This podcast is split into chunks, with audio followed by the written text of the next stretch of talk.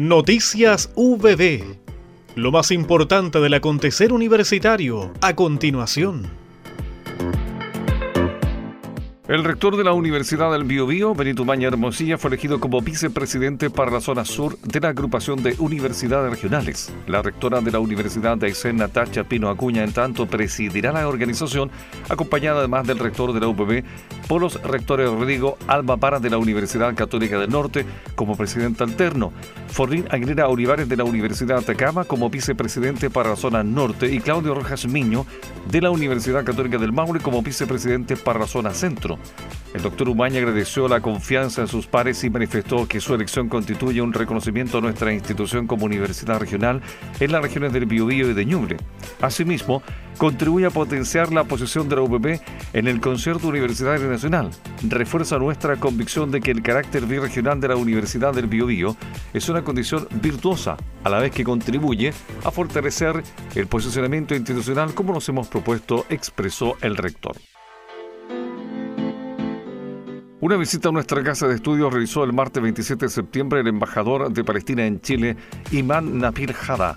En la oportunidad se reunió con el vicepresidente académico doctor Eric Baradik y de dicha dictó la charla La tragedia del pueblo palestino, a 40 años de la masacre de Sabre de Chatila, en el auditorio de la Facultad de Ciencias Empresariales de la sede Concepción.